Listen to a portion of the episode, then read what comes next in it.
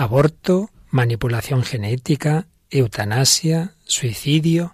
Son muchas las amenazas a la vida de la anticultura de la muerte. Cultura de la vida, anticultura de la muerte. ¿En qué lado quieres estar tú?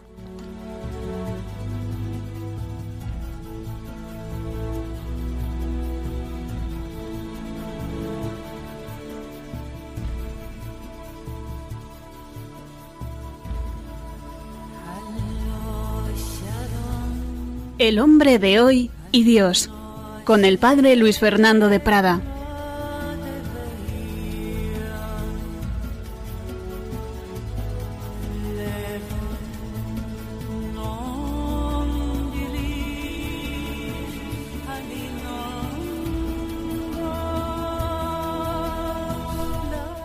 Un cordial saludo, querida familia de Radio María. Aquí estamos una semana más con el hombre de hoy y Dios Aquí seguimos comentando la enseñanza de la Iglesia en el campo moral en diálogo con el hombre de hoy.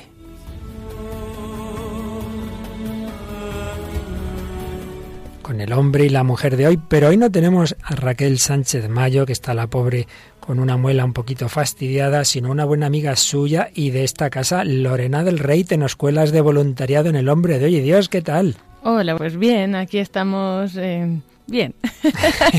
Más que colarme, me han colado. Te hemos colado, te hemos pedido ayuda porque está Raquel hecha polvo, sin, sin muelas. Así que dice, Lorena, ¿quieres ir tú? Y Lorena se ha sacrificado, ya ha venido, ¿verdad?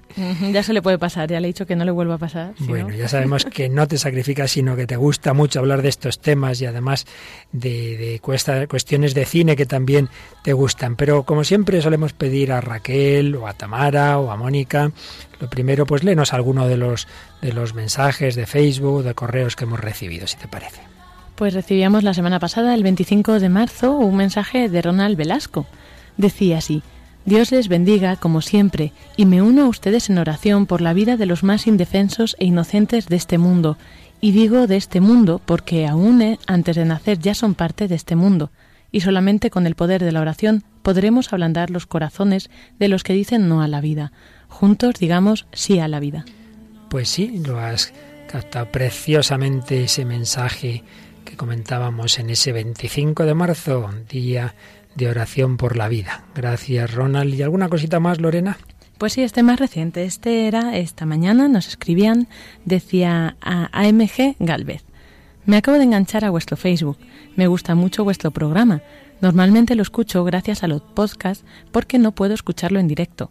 Cuando me levanto lo pongo y me ayuda para ponerme las pilas y tratar de vivir el día al 100% tratando de llevar a Cristo a los demás, aparte de que me refuerza en los conocimientos de teología y me amplía en anécdotas, testimonios y recursos que luego intento utilizar en las tareas pastorales. Un millón de gracias. Pues muchas gracias a ti, sea quien seas, AMG Galvez. muchas gracias. Y nos recuerdas, en efecto, para recordar a nuestros oyentes que el que no pueda escuchar en directo este programa tiene esa opción que da Radio María a la mayoría de, sus programas, el poderlos descargar luego de la página web en los podcasts y así poderlos escuchar en cualquier momento, volverlos a oír y poderlos tener disponibles también para catequesis, etcétera, como sé que hacen muchas personas o para reuniones de grupos juveniles, el poder usar estos audios que lo único que nos interesa, por supuesto, es la evangelización, que cada uno pueda usarlos para hacer el bien. Y hoy vamos a seguir con este tema del quinto mandamiento, como veis, da para mucho. Vamos a, concluir algo de lo que nos quedó por decir sería mucho, naturalmente, pero vamos a insistir un poquito más en algún aspecto que nos quedó del aborto, vamos a decir algo sobre la manipulación de embriones y vamos a pasar al tema de la eutanasia y el suicidio. Y hoy no vamos a usar mucha doctrina, aunque leeremos textos del catecismo, sino que vamos a intentar explicar cada uno de estos puntos con algún fragmento de alguna película reciente. Si nos da tiempo, traeremos hoy Gattaca, La Isla, Million Dollar Baby y Las Horas, a ver si llegamos. Pues vamos adelante con nuestra edición 118 del Hombre de Hoy y Dios.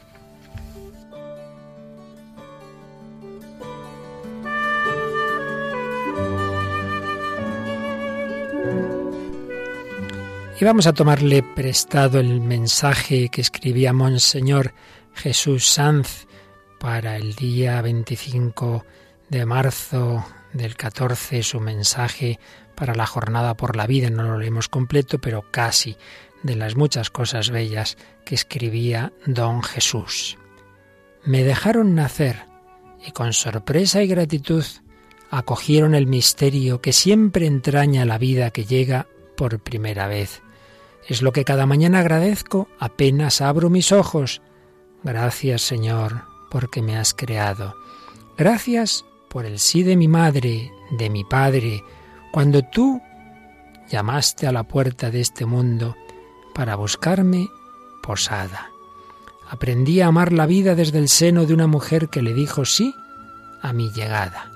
Y con ella estuve los nueve meses acordados, en donde experimenté ya desde entonces la ternura, el calor, la protección, los latidos y todo su cuidado.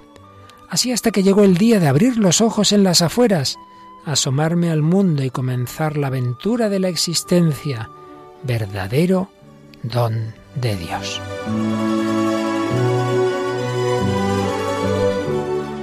Recuerdo a mis padres y rezo por ellos cada día con inmensa gratitud. Nada sabían de mí, ni qué iba a ser de mi vida, cuál sería mi palabra o mi presencia. Desconocían del todo mis luces y mis sombras, mis llantos y mis sonrisas, mis aciertos o mis rebeldías, mis fracasos o mis conquistas. Pero dijeron sí a ese pequeño ser que de su amor nacía, como quien se lo dice a Dios, que se servía de ellos para regalar al mundo una nueva vida.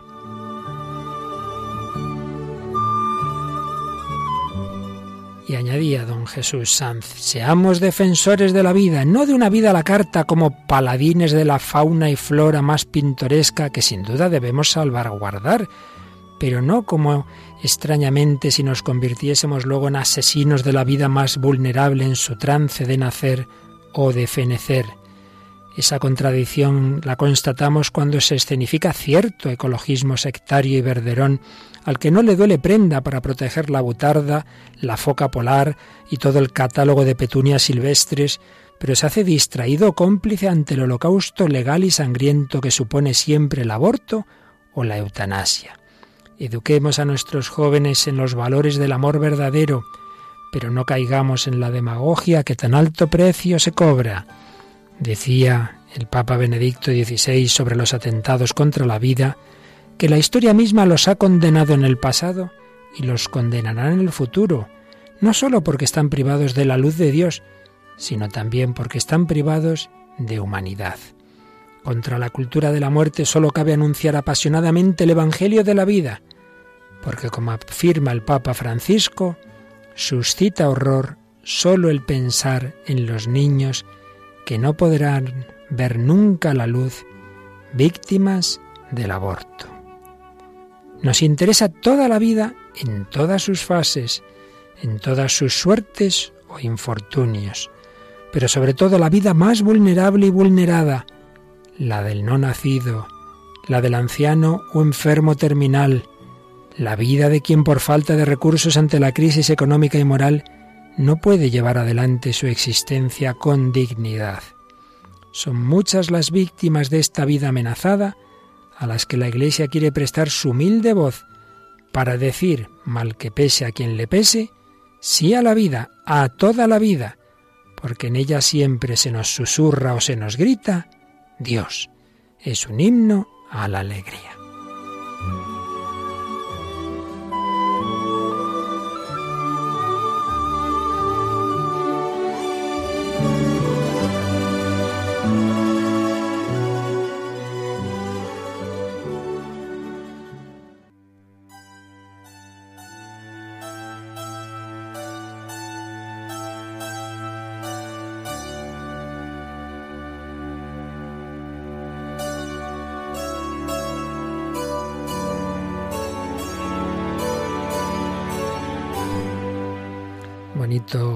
¿Verdad, Lorena? Sí, me ha encantado, es precioso, ¿no?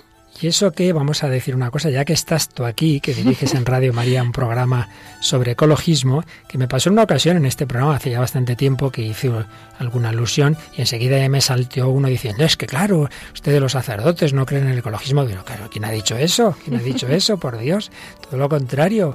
Los últimos papas están insistiendo en ello, pero lo que no tiene ningún sentido es un ecologismo que valore más a las focas que a las personas humanas, ¿no te parece? Claro, evidentemente es parte de la creación que tenemos que, que salvaguardar, pero evidentemente el ser humano como cumbre de esta creación y que el Señor nos lo ha entregado.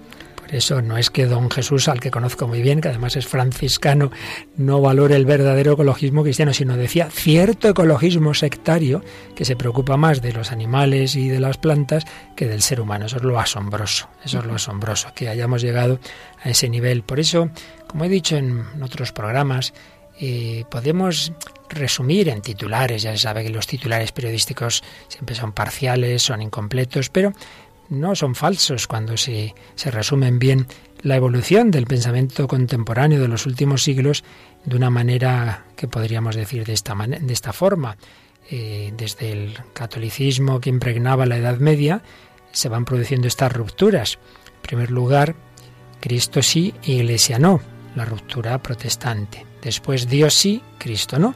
Cuando ya hay pensadores de la Ilustración que sí creen en Dios, pero el Dios del deísmo, niegan que Dios haya hecho hombre en Jesucristo. Jesucristo sería solo un gran hombre. Después, el hombre sí, Dios no. Los humanismos que para exaltar al hombre niegan a Dios o llegan a decir que Dios ha muerto. Pero es que podemos decir hoy día, la naturaleza sí, el hombre no.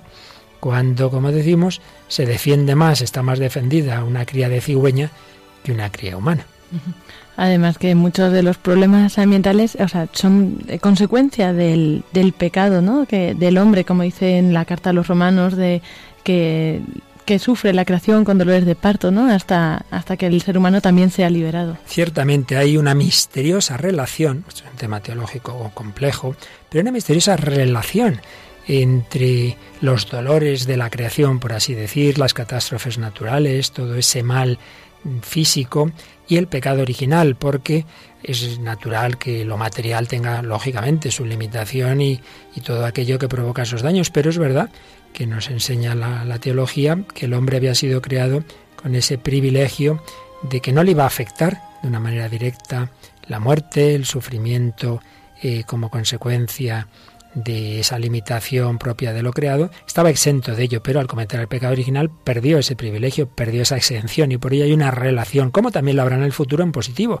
La vida eterna será también una vida en unos cielos nuevos y una tierra nueva.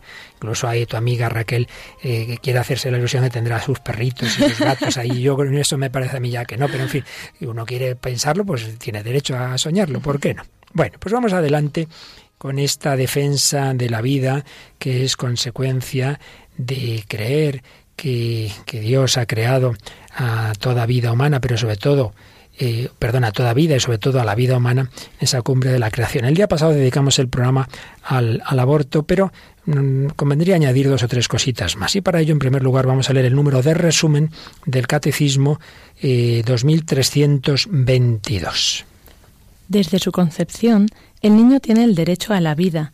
El aborto directo, es decir, buscado como un fin o como un medio, es una práctica infame, gravemente contraria a la ley moral. La Iglesia sanciona con pena canónica de excomunión este delito contra la vida humana. Vamos a explicar aquí eh, algunos términos. Hay una, una expresión que ha dicho este número. Dice el aborto directo. Siempre hay que distinguir en cualquier acción moral que sea directo o indirecto en concreto con el aborto. ¿Qué quiere decir aborto directo o aborto indirecto? Aborto directo es la acción que directamente lo que busca es eso, es eliminar a ese niño, pues porque se piensa que va a ser perjudicial para la madre, para su salud física o psíquica, o simplemente porque ha dicho que no quiere tenerlo y ya está. Eso sería el aborto directo.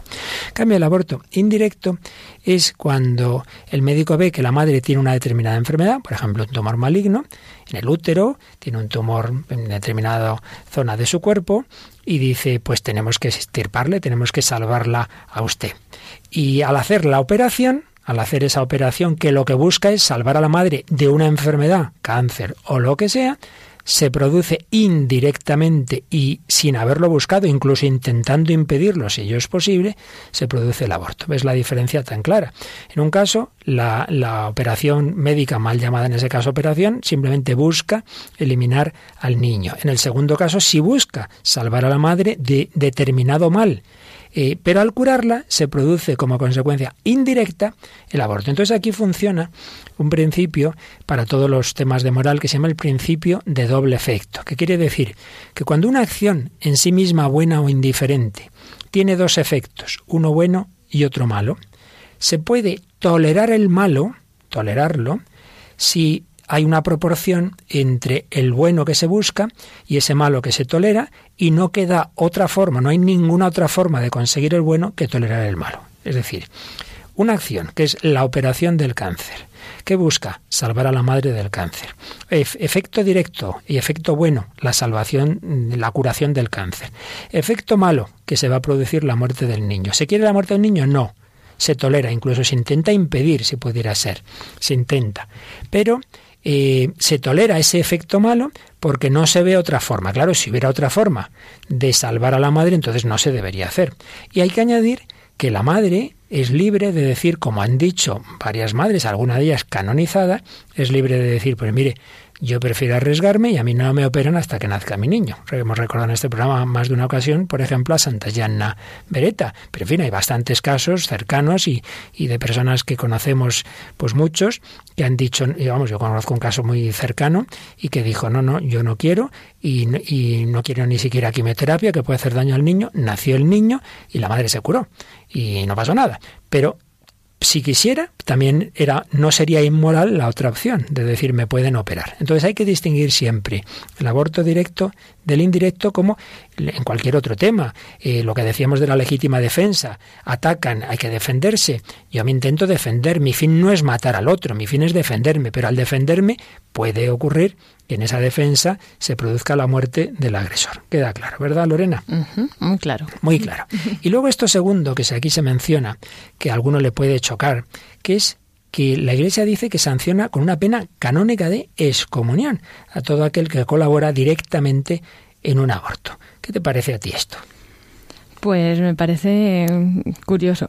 Curioso, ¿verdad? Porque tú antes me preguntabas, bueno, y en cambio, eh, yo qué sé, un homicidio o de otro tipo, no tienes comunión. Entonces, que, que el aborto tenga comunión no quiere decir ni que sea, digamos, más grave, por ejemplo, eso, que un, matar a una persona adulta, ni muchísimo menos quiere decir que no tenga perdón si uno se arrepiente, ni muchísimo menos. Es un tipo de pena que se aplica a algunos casos de pecados. ¿Por qué? Pues seguramente la principal razón es porque se están extendiendo muchísimo socialmente y se están tomando como que no pasa nada. Incluso se quieren defender ya hasta como un derecho. Entonces, como para caer más en la cuenta de la gravedad que tiene ese tipo de, de pecados, pues algunos pecados tienen aneja esa pena de excomunión. Pero hay que decir, primero, que para incurrir en ella uno tiene que saberlo. Si uno no tenía ni idea, pues no incurre en ella. Segundo, que no quiere decir, repito, que uno no se pueda arrepentir. Lo que quiere decir es que cuando se va a confesar con un sacerdote, el sacerdote, como norma general, aquí no voy a entrar en detalles, como norma general le va a decir, mire, esto como usted sabía que tenía las comuniones, sí, sí, pues yo no puedo absolverlo ahora mismo. Tengo antes que hablar con el obispado y decir, tengo un caso, siempre guardando el secreto, por supuesto, de confesión, no faltaría más. Mire, he tenido una persona con este tema, eh, ¿puedo absolver? Y normalmente, pues le dice, sí, sí, claro, eh, ponga una penitencia lo que sea. Entonces tendría usted que volver mañana y ya le puedo absolver, pero no hoy directamente porque tengo que pedir permiso al obispo. O hay otro tipo de delitos, por ejemplo, es una tentara contra el Papa o contra las especies sacramentales. Si no recuerdo mal, en ese caso, el levantar la excomunión ni siquiera basta al obispo, hay que acudir a Roma, a la Sagrada Penitenciaría, con lo cual, claro, hay un tiempo más largo, pero en fin, no estamos hablando de cualquier cosa, intentar matar a un papa, ¿verdad? o, o la profanación de las especies eucarísticas. Por tanto, también eso, todo pecado se puede perdonar si uno se lo que pasa es que, digamos, se hace caer más en la cuenta de la gravedad que tiene, pues digamos, eh, dando un tiempo también, mayor tiempo hasta que recibas la absolución. Yo lo que no sabía es que el sacerdote es el que absuelve. Pensaba que tenían que ir hasta el obispo. No, pero... es el propio sacerdote eh, el cual llama normalmente por el mismo teléfono. Yo lo he hecho más de una ocasión. Mire, he tenido un caso de aborto y tal. Puedo absolver, sí, sí, pues ya está, ya sabes, da este consejo, lo que sea. Pero yo mismo, yo mismo, porque si no le estás obligando a la persona a acudir a otra persona más, a otro, y bueno, es complicar las cosas. Y con todo también, incluso puede haber situaciones en que uno vea que el decirle que vuelva va a ser muy complicado, va a ser imposible, existe una forma de hacerlo más rápido pero en fin, como norma general es eso. Y a veces el propio obispo da permiso a todos los sacerdotes directamente. Si te acuerdas, en la JMJ de Madrid, por ejemplo, el cardenal Rouco dio, dio ese permiso que todos los sacerdotes podían absorber de los pecados que hubiera podido haber de aborto con excomunión. Bien, pues esto es lo que queríamos añadir sobre el tema del aborto. Pero vamos adelante, vamos adelante, Lorena, porque relacionado con ello está todo el tema de la manipulación de embriones. Muchas personas los toman como si fueran nada, unas células que están ahí, que se hace con ellas lo que se quiere. Pues no, señor. Eh, si uno sabe, y tú sabes más que yo, de estas cosas, eh, lo que realmente cuando empieza un nuevo ser humano es cuando hay un nuevo código genético. Entonces me da igual que, que ese nuevo ser tenga un día, eh, tres meses o treinta años, que es la misma carga genética toda su vida, ¿verdad? Por tanto, ya es un ser humano desde su concepción, un ser humano en los primeros estadios de su vida, que aún no se ha desarrollado, por supuesto, como tampoco se ha desarrollado uno cuando tiene un añito, todavía le queda mucho, pero es el mismo ser humano, ¿no? Así es. Pues y todo lo que sería una manipulación de embriones em, en la que se los pueda matar a ellos o se les tome como medio, que es lo que está ocurriendo hoy día muchas veces, para un fin, aunque ese fin se pueda pretender que sea bueno. Y mire, pues hacemos estos experimentos con estos embriones para pues luego ver si podemos curar a otros o tomar a uno como el bebé medicamento, ¿verdad? De cara a otro. Todo ello es eh, olvidar que estamos tratando de personas, personas en ese estadio inicialista de la vida, pero a fin de cuentas personas. Y el tener como se tienen cientos de miles de embriones congelados, pues viene a ser como tener esclavos metidos ahí en, en, unos, en unas celdas para cuando nos hagan falta. Es que son cosas que no nos damos cuenta, pero que igual que hoy día nos horroriza pensar en lo que ha sido la trata de esclavos de otros siglos, pues en el futuro dirán, pero ¿estos qué hacían? Teniendo ahí a los seres humanos en los primeros momentos de su existencia congelados. Y además todo esto nos va llevando cada vez a una despersonalización mayor, a ver a las personas pues no, no como personas humanas, sino simplemente como material genético. Y pues vamos ya, mm, Lorena, precisamente comentábamos que hoy íbamos a intentar explicar estas cositas o ilustrarlas con películas, películas actuales. Y precisamente sobre este tema de, la manipulación genética, del encargo de niños de una manera eh, no natural, nos habla la primera película que nos traes hoy. Pues la primera película es la película de Gattaca y es una película estadounidense de ciencia ficción drama de 1997 que fue escrita y dirigida por Andrew Nichol y protagonizada por Ethan Hawke, Uma Thurman y Jude Law. Entonces ahí era una es una sociedad donde ya futurista que mm, voy a leer un texto que yo creo que va a, a aclarar bastante, ¿no? Dice Bienvenidos a Gataca, bienvenidos a una sociedad donde una sola gota de tu sangre puede determinar a qué edad morirás, con quién deberías casarte o qué trabajo deberías desempeñar porque es el más apropiado para tu constitución genética. Una sociedad donde una persona no genéticamente mejorada tiene muy pocas posibilidades de triunfar o donde un diseño erróneo puede marcarte para toda la vida. Esto es como la presentación de lo que es eh, este mundo, ¿no? Y en ello pues eh, ahí está nuestro nuestro protagonista Jerome que es pues un hijo concebido naturalmente no no por selección genética y estos son llamados hijos de Dios no y los que son eh, preseleccionados genéticamente son los denominados válidos. Entonces en función de que seas un válido o no puedes optar a determinadas eh, pues profesiones etcétera. En este caso el su gran sueño de Jerome era ser astronauta pero por ser hijo de Dios por, eh, el, como lo denominan, no puede, no puede acceder. Por no tener esa perfección que exigían, ¿verdad?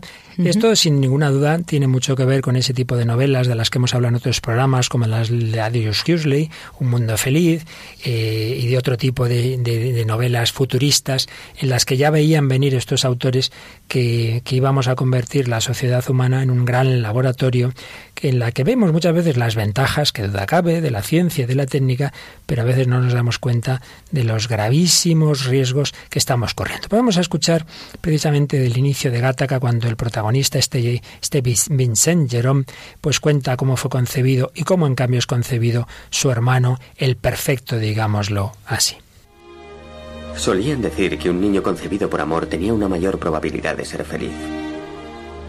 Ahora ya nadie lo dice.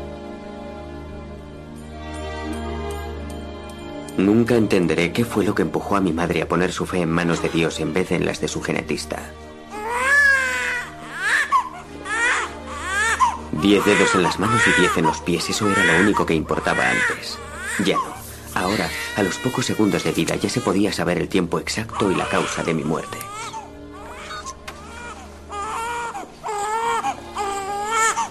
Lesión neurológica 60% de probabilidad. Depresión maníaca 40% de probabilidad. Trastornos por falta de concentración 89%. Trastornos cardíacos 99%. Riesgo de muerte prematura. Esperanza de vida 30 años, 2. 30 años. ¿El nombre para el certificado? Anton. No, ah, Vincent Anton. Es un buen nombre. Sé que llegará lejos. Como la mayor parte de los padres de su época, estaban decididos a que su próximo hijo viniera al mundo en lo que se había convertido en el modo natural. Sus óvulos extraídos, eh, Marie, han sido fertilizados con esperma de Antonio. Tras la exploración nos han quedado, como ven, dos chicos sanos y dos chicas muy sanas. Naturalmente sin predisposición a ningún tipo de enfermedad hereditaria. Solo queda seleccionar al candidato más compatible. Primero podemos decidir el sexo. ¿Ya lo han pensado? Em, verá, querríamos que Vincent tuviera un hermano para jugar con él. Claro. Hola, Vincent. Hola. Bien. Habían especificado ojos castaños, pelo oscuro y eh, piel clara. Me he tomado la libertad de erradicar cualquier elemento perjudicial. Calvicie prematura, miopía, alcoholismo, propensión a la adicción y a la violencia, obesidad, etc. No deseábamos enfermedades, claro, pero... Verá, estábamos pensando si... Si no sería bueno dejar algunas cosas al azar. Querrán dotar a su hijo de las mejores condiciones posibles. Créanme, ya tenemos suficientes imperfecciones. No, su hijo no necesita ninguna carga adicional. Y no lo olviden, este niño es como ustedes, simplemente lleva lo mejor de ustedes. Aunque concibieran de forma natural mil veces, jamás obtendrían un resultado así. Así fue como mi hermano Anton vino al mundo. Un hijo al que mi padre consideró digno de su nombre. La diferencia entre un don, el don de una persona, y el resultado, un producto de una cadena muy bien organizado, pero resultado del laboratorio. ¿Qué te parece bien ser resultado de un laboratorio, Lorena? Preferiría no. Aunque tengas algún defecto, ¿verdad? Como tenemos todos. Sí, eso siempre es bueno, los defectos. Te hacen humildes, te acercan a Dios, ¿no? Claro que sí. Vemos enseguida los aspectos positivos, sobre todo en una sociedad que no quiere sufrir y que tiene pavor a la limitación física y no nos damos cuenta que estamos entrando en una dinámica en la que perdemos lo principal, que es ese sentido de la persona humana como don, no como simplemente producto de laboratorio. Y además cada vez mediatizamos más a las personas, cada vez las hacemos más instrumento. Y eso es lo que aparece en otra película también de ciencia ficción, pero que cada vez la, la ficción va siendo menos ficción, porque cada vez vamos viendo cosas más parecidas a lo que hace unos años nos parecían locuras. ¿De qué película hablamos? Hablamos de la película de la isla, que es una película de ciencia ficción también, como decías, del año 2005, dirigida por Michael Bay y protagonizada, entre otros, por Iwan McGregor y Scarlett Johansson. Y esto pues se sitúa en, a mediados del siglo XXI eh, pues eh, hay una compañía que tienen, se supone, dos, dos de los miles de sobrevivientes de una supuesta catástrofe ecológica que extinguió a casi toda la humanidad. Viven en un búnker militar bajo tierra junto al resto de los supervivientes y con la esperanza de ser seleccionados para ir a la isla, que es el único lugar del mundo que no fue contaminado. Pero la curiosidad del protagonista de Lincoln lo llevará a descubrir el secreto que pondrá en peligro su vida y la del resto de sus compañeros. Y bueno, pues este secreto es eso precisamente, que no son más que experimentos, eh, eh, reservas de órganos de personas ricas del mundo real, que sigue existiendo, por supuesto, para que mm, si ellos tuvieran alguna enfermedad o alguna deficiencia o algo, pudieran sustituirlo con estas personas. Son productos de una clonación, se ha hecho clonación de otras personas, de esas personas ricas, tienen ahí como su doble escondido o guardado en esa compañía a los que le cuentan esa historia extraña, pero que en realidad son personas que se consideran como si no lo fueran, como si no fueran personas, sino como si fueran simplemente, pues eso, un conjunto de células, para el momento en que les falte un órgano a, a sus dueños, entre comillas, se lo quitan a este, los matan evidentemente, y entonces ya tiene usted aquí su hígado exactamente igual, su riñón exactamente igual, etcétera, etcétera, etcétera, hasta que como dices lo descubren, y no vamos a contar más por si alguien no lo ha visto, que vale la pena. Pero vamos a escuchar el diálogo de uno de los policías que al principio va precisamente a perseguir a uno de los que se ha conseguido escapar, a los dos protagonistas que se han conseguido escapar de la isla o de esa o de ese búnker para ser más exactos, y entonces está hablando con el médico director de todo el proyecto. Y ya el policía se va dando cuenta de que hay, hay algo que falla. Escuchamos este diálogo entre este policía y el médico. Ha cumplido su promesa, bien hecho. Estoy satisfecho, gracias. ¿Qué pasará con su cliente, Sarah Jordan? No está muy claro. Aunque el trasplante fuera un éxito, su lesión cerebral es demasiado severa como para que se recupere. Tardó demasiado en traerla. ¿Y la chica que he traído? ¿Le arrancará sus órganos y la matará a pesar de que eso ya no sirva para nada? Es un privilegio por el que pagan nuestros clientes, señor Loran. Ahora, si me disculpa, tengo asuntos que atender. ¿Sabe que mi padre participó en la rebelión burkinabe? Mi padre fue asesinado.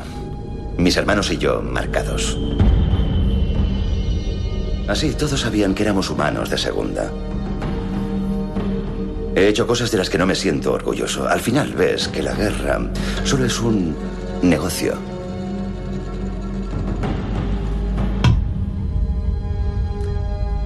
¿Cuándo matar se convirtió en su negocio?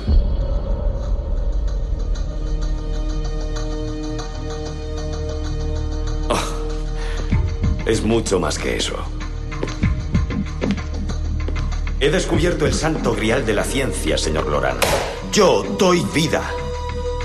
Los agnates solo son herramientas, instrumentos, no tienen alma. Las posibilidades son infinitas. Dentro de unos dos años, estaré en disposición de curar la leucemia infantil. ¿Cuántas personas pueden decir eso, señor Loran? Usted y Dios, ¿no? Es lo que quería oír, ¿verdad?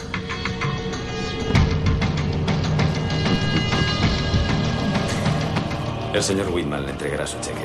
Usted y Dios, jugando a ser Dios. Aquí seguimos, queridos amigos, en Radio María, en El Hombre de Hoy y Dios, comentando estos puntos de bioética del quinto mandamiento. Diálogo fuerte, ¿verdad, Lorena? Sí, sí, sí, realmente. Y esto nos hace caer en la cuenta de pues eh, algo que está como muy latente, que, que el desarrollo de la ciencia ha avanzado mucho y de la tecnología, de todo, pero no así el desarrollo moral del hombre, de la sociedad, por así decirlo, ¿no? Exactamente, y además muchas veces usando lo que de por sí es algo maravilloso, la ciencia y la técnica, pero al servicio de esta cultura de la muerte. Cuando dice el policía que es negro, dice nosotros éramos humanos de segunda, usted está haciendo lo mismo con esas personas como un negocio en el fondo. Y matando, hay muchas formas de matar. Y evidentemente eh, hablábamos hace unas semanas del terrorismo, que es una de las formas más terribles de ir contra este mandamiento, pero hay otras. Y a propósito del terrorismo, traemos hoy una canción irlandesa, ¿verdad? Es la canción de Sunday Bloody Sunday, que es de la banda irlandesa de rock, U2, y pues es una, una canción que ellos hicieron después de, del llamado Domingo Sangriento de 1972, en el que murieron 14 personas y su letra precisamente describe pues el horror que sintió uno de los observadores eh, allí en Irlanda del Norte, ¿no? Y la letra pues habla de eso, ¿no? Pues que no puedo creer las noticias de hoy, no puedo cerrar los ojos y dejarlo pasar. ¿Cuánto va a durar esta canción, no? Y, y eso, pues como Domingo Sangriento, pues, pues, ese pesar también, ¿no? Esa denuncia contra el terrorismo. Pues escuchamos este gran tema de Udos.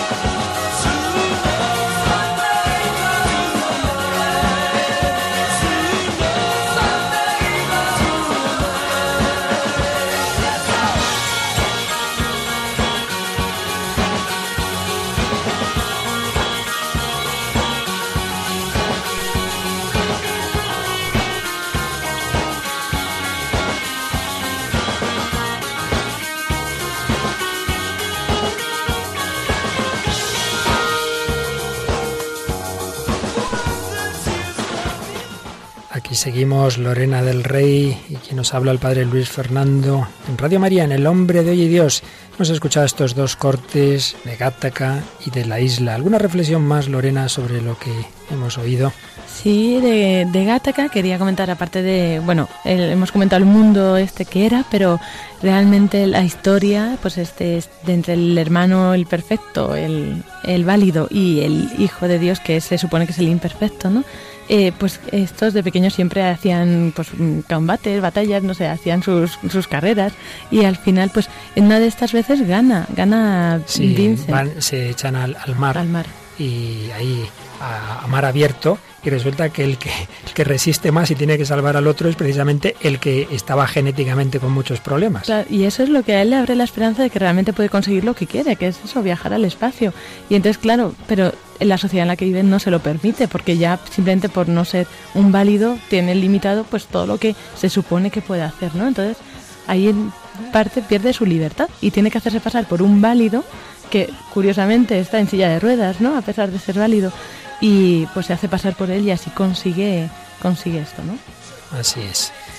Y esto ocurre también aquellas personas que han nacido sin problemas, pero que en un momento dado han tenido un accidente, un problema médico y se han quedado en una situación eh, física muy deficiente. Y esto es lo que le ocurrió a una chica con la que llegué a tener algún contacto por correo electrónico ya fallecido, Olga Bejano, que a raíz de un problema en que se quedó sin sin respirar durante un tiempo, tuvo un problema cerebral y se quedó en una situación de una paraplegia total y solo se podía comunicar con el mundo pues a través de, de, unos pequeños gestos, de unos pequeños movimientos de su mano, pero fíjate qué coraje tuvo Olga que consiguió a través de esos pequeños gestos y con la ayuda de la informática, los ordenadores adaptados a esas situaciones, escribir libros preciosos y unos testimonios impresionantes y algo nos traes hoy como testimonio sobre Olga, ¿verdad, Lorena?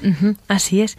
Y, bueno, pues está precisamente Olga que le ocurrió esto cuando tenía 23 años, ¿no? Y ahora pues vivía gracias a un respirador artificial y, a la ayuda de, de, una enfermera que la asistía siempre. La cuidaban también sus padres, pero luego al fallecer su padre, la madre sola no podía y por eso tenía que estar la enfermera siempre pendiente.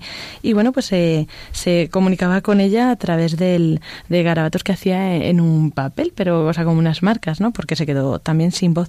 Y, y por ejemplo, le preguntaban sobre el, pues la otra película que habla de esto de la de Mar Adentro, ¿no? Que había tenido, si la conocía, dice que sí, que de hecho había escrito eh, antes de que ocurriera todo a, Ramón San Pedro, al, al que, que, pidió... El que está reflejada su historia en la película, sí. Ese, eh, que pidió la, la, muerte por, por su paraplegia. Y claro, y la animaba a vivir y decía él, le decía él a ella, no entiendo por qué quieres seguir viviendo. dice ella, o sea, no te creas que no tengo ganas de, de irme de aquí, simplemente que es que yo he conocido a Dios y conozco el amor de Dios y yo quiero seguir aquí viviendo porque es Dios el que decidirá cuándo es mi momento para irme, ¿no? Y además que no le tenía miedo a la muerte porque ya había como experimentado ese momento de, de del túnel que le llama ella, ¿no? Y esa lo dice, y se experimenta mucha paz y tranquilidad, entonces eso no me da miedo, pero yo creo que si él me da otra oportunidad y tengo que estar aquí y dice que es muy graciosa porque al final dice, pero eres feliz, dice, por supuesto que soy feliz, tengo mucho sentido del humor y la gente que me conoce nunca me ve llorar. ¿Sabe lo que decía mi abuela materna? Que las lágrimas no son fértiles y yo, como verás, soy un vegetal muy activo. Ya estoy escribiendo mi tercer libro. Y tiene una carta, una carta sobre la eutanasia de la que nos puedes leer algún párrafo. Creo que debido a mi situación Puedo hablar viendo el problema desde el centro de la plaza y con el toro delante, no desde la barrera. Me llamo Olga, padezco una enfermedad neuromuscular grave, desconocida, progresiva y sin ningún tratamiento. Mi vida es desde hace ocho largos años, malestar físico, obstáculos, limitaciones, problemas hospitalarios, familiares, burocráticos. En una palabra, sufrimiento. Pero este sufrimiento, si uno llega, como yo, a entenderlo, es una lección constante que ayuda a madurar y a superarse. Soy católica, siempre he creído en Dios, en la existencia del alma y en que cuando uno muere no termina su vida. Cuando estuve en coma tuve la suerte de tener la famosa experiencia del túnel. Esto transformó mi vida. Desde entonces no tengo ningún miedo a la muerte, porque sé que cuando uno se va allí se siente mucho placer y bienestar. Está claro que mi hora no había llegado, y yo no soy quien para alterar el destino, y mucho menos los planes de Dios. Vivimos en una sociedad en la que priman el placer y lo material, pero el sufrimiento y la muerte vienen incluidos en la vida, forman parte de ella. Soy partidaria de luchar, no de huir. Por eso lucharé hasta el final. Respeto y entiendo a los que se dan por vencidos y no creen en nada, pero yo cuando llegue al otro lado quiero tener la sensación de llevar mis deberes cumplidos. La mentalidad de que solo lo biológicamente bueno vale la pena impide conocer grandes realidades humanas. Beethoven compuso sus maravillosos cuartetos hasta el último momento. Tiziano pintaba con casi 90 años, cuando apenas podía sujetar los pinceles. Los defensores de la eutanasia olvidan que cada vida es única e irrepetible y tiene todo el valor posible. Si hubiese una vida sin importancia, ninguna sería importante. Fíjate qué frase tan interesante. Si hubiese una vida sin importancia, ninguna sería importante. Toda vida humana es importante y todos tenemos limitaciones físicas, psíquicas, de cualquier tipo. ¿Y qué? Por eso deja tu vida de tener valor y no vas a ser feliz. Eso te ocurrirá si solo pones la felicidad en lo físico, si solo pones la felicidad en determinadas dimensiones y pierdes lo más importante. Y además una sociedad en la que siempre están eh, tan insistiendo ¿no? pues en no hacer marginación social, pues precisamente estos son los que más riesgo tienen de caer en esa marginación, porque los estamos rechazando directamente. Ciertamente. Y este es el tema, con lo cual ya nos iríamos a otro matiz de los temas que hoy de una manera muy rápida estamos tratando. Vuelvo a recordar, ya lo decía en programas pasados, que hay programas de Radio María específicos sobre todos estos temas que se tratan muy a fondo. Aquí nosotros lo hacemos de una manera rápida, sencilla, pero bueno, dando las pinceladas suficientes. Y digo que este tema de la eutanasia es el que aparece en nuestra siguiente película, una película del gran Clint Eastwood, Million Dollar Baby, que tuvo sus Oscars. Nos dices dos palabritas sobre ella y escuchamos un corte. Million Dollar Baby es una película dramática estadounidense del 2004 y dirigida por Clint Eastwood, que también participó en la producción y pues compuso la banda sonora, además interpretó uno de los papeles principales, claro. Eh, además de él están Hilary Swank y Morgan Freeman. Y bueno, pues es el narra la historia de Frankie Dunn, un veterano entrenador de boxeo ya al final de su carrera y sus esfuerzos por ayudar a una boxeadora llamada Maggie Fitzgerald y eh, al llegar a lo más alto, aunque entrenar a una mujer está en contra de sus criterios.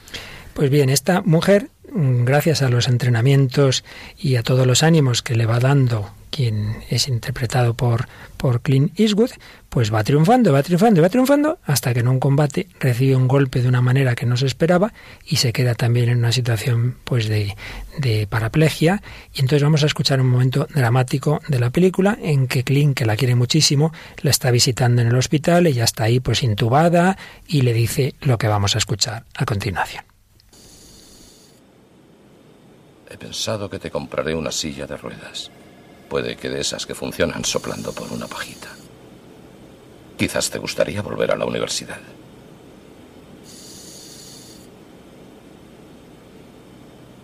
Tengo que pedirte un favor, jefe. Claro. Pide lo que quieras. ¿Recuerdas lo que hizo mi papá por Axel?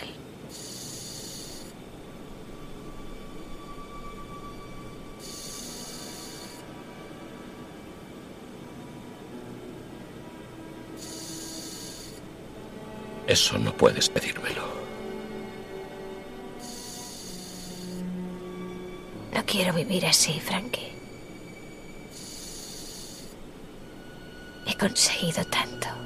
He visto mundo. El público gritaba mi nombre. Bueno,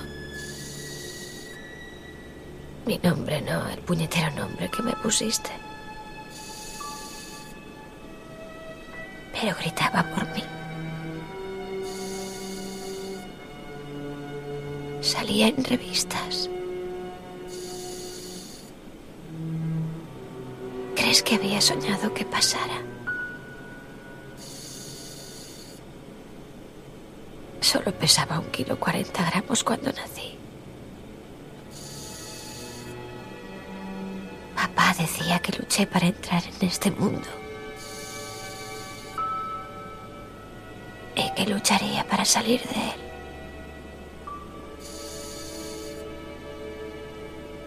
Es lo que quiero hacer, Frankie. Y conseguirlo sin pelear contigo. Tengo lo que necesitaba. Lo tengo todo. No permites que sigan quitándomelo.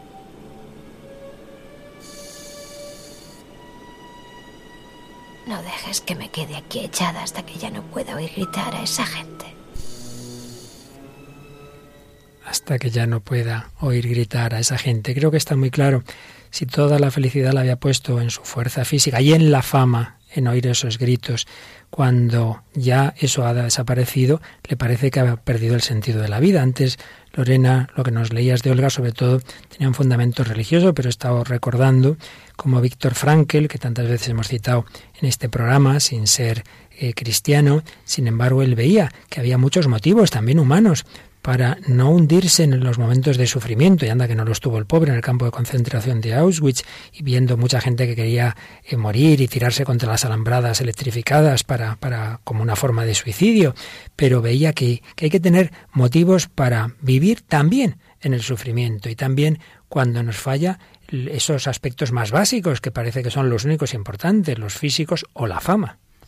Es así, no no solo es eh, lo que nosotros eh, tenemos como objetivo, es que siempre las metas de Dios son mucho más altas, ¿no? Que lo que nosotros podemos pensar, pero incluso en la vida de, pues eso, de como decías, de los que no creen, también no saben lo que les queda por vivir o los que lo que les va a llegar, ¿no? O incluso también, pues eso, todas las personas que, que tienen a su alrededor que también ellas entonces son privadas de, de esa en vida, efecto, porque una de las cosas que se olvida en, eh, cuando alguien pide, como Ramón San Pedro, pues eso, que le quiten la vida, o como esta chica en esta película, y lo, por supuesto los, los que directamente se suicidan, se olvidan de muchas cosas. Una, que la vida no es suya, que es de Dios, pero también se olvidan de que todo lo que han recibido es fruto de muchas personas. No pueden pensar solo en mí mismo. Tú has recibido de muchos y vas a hacer daño a muchos porque vas a hacer, vas a privar de tu presencia, de tu consejo, de tu cariño a muchas personas. Lo que pasa, Lorena, es que casi siempre en estos casos ocurre, y en esta película también se ve, cuando una persona quiere morir en el fondo, lo que está diciendo es que ve que no la quieren a su alrededor, porque lo que se ve en la película es que su familia no la quiere, solo le interesaba el dinero que les podía dar como resultado de esos combates, etcétera. Y en general suele ser el problema. Cuando una persona ama y es amada, tiene lo esencial para vivir tiene lo esencial para sentirse realizado. Pero si falla el amor y todo lo pones en la fama o todo lo pones en lo físico, pues desde luego por ahí no llegamos a ninguna parte. Y tampoco hemos llegado nosotros a todo lo que queríamos tratar en el programa. Nos ha quedado el tema de profundizar un poquito en la eutanasia y en el suicidio, la película de las horas, pero bueno, como los programas seguirán, queda para el próximo día. Pero no quería acabar sin algo que me parece muy importante. Por errores que hayamos podido cometer en la vida de estos temas que estamos hablando hoy, o del tipo que sean, el amor y la misericordia de Dios es aún mayor, son siempre mayores que todo lo que nosotros podamos haber cometido de mal. Y concretamente en el tema del aborto. Eh, eh, que la Iglesia a la vez que nos dice que es algo tan malo y tan negativo, es a la vez la que nos da la posibilidad de la misericordia, de saber que nada está perdido, de saber que Dios es capaz de perdonar. Y concretamente en la encíclica Evangelium Vitae, donde Juan Pablo II hacía esa defensa tan fuerte de la vida y condenaba, como no podía ser de otra forma, el aborto. Sin embargo, no nos olvidemos de lo que decía al final de esa encíclica, en su número 99. Se dirigía directamente a vosotras, mujeres que habéis recurrido al aborto. La Iglesia sabe cuántos condicionamientos pueden haber influido en vuestra decisión y no duda de que en muchos casos se ha tratado de una decisión dolorosa e incluso dramática. Probablemente la herida aún no ha cicatrizado en vuestro interior. Es verdad que lo sucedido fue y sigue siendo profundamente injusto.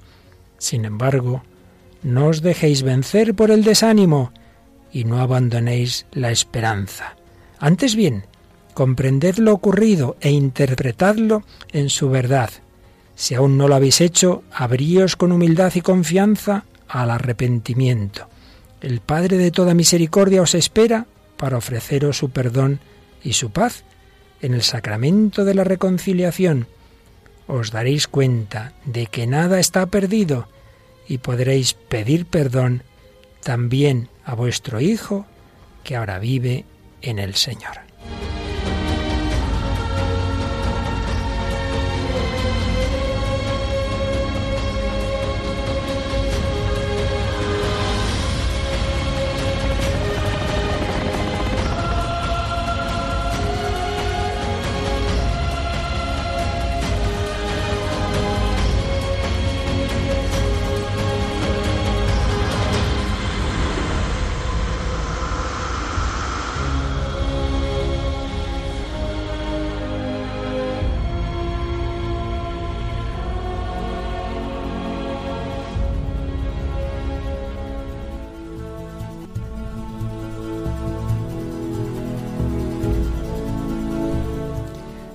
Está perdido.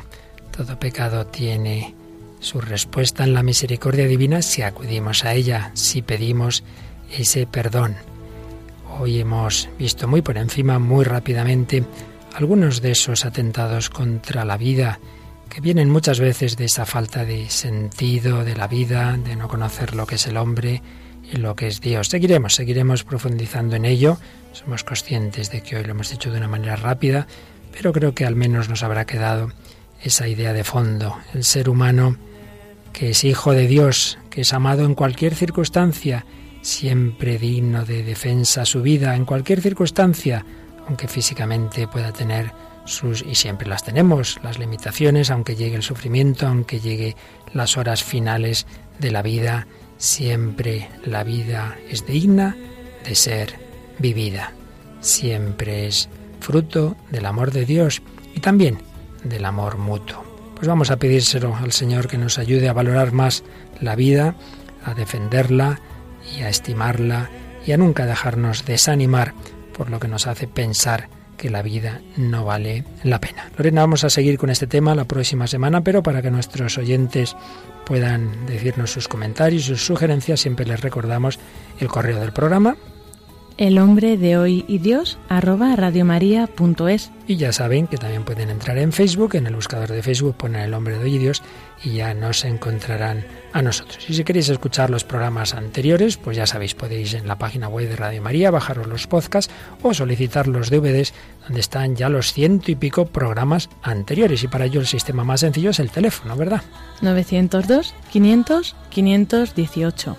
Pues muchísimas gracias a Lorena del Rey, que hoy nos ha acompañado en El Hombre de Hoy Dios, a Rocío García y Laura Puchver en el control, y a todos vosotros, queridos amigos, que semana tras semana nos acompañáis en este itinerario del hombre de hoy al corazón de Dios. Que los bendiga y hasta el próximo programa, si Dios quiere.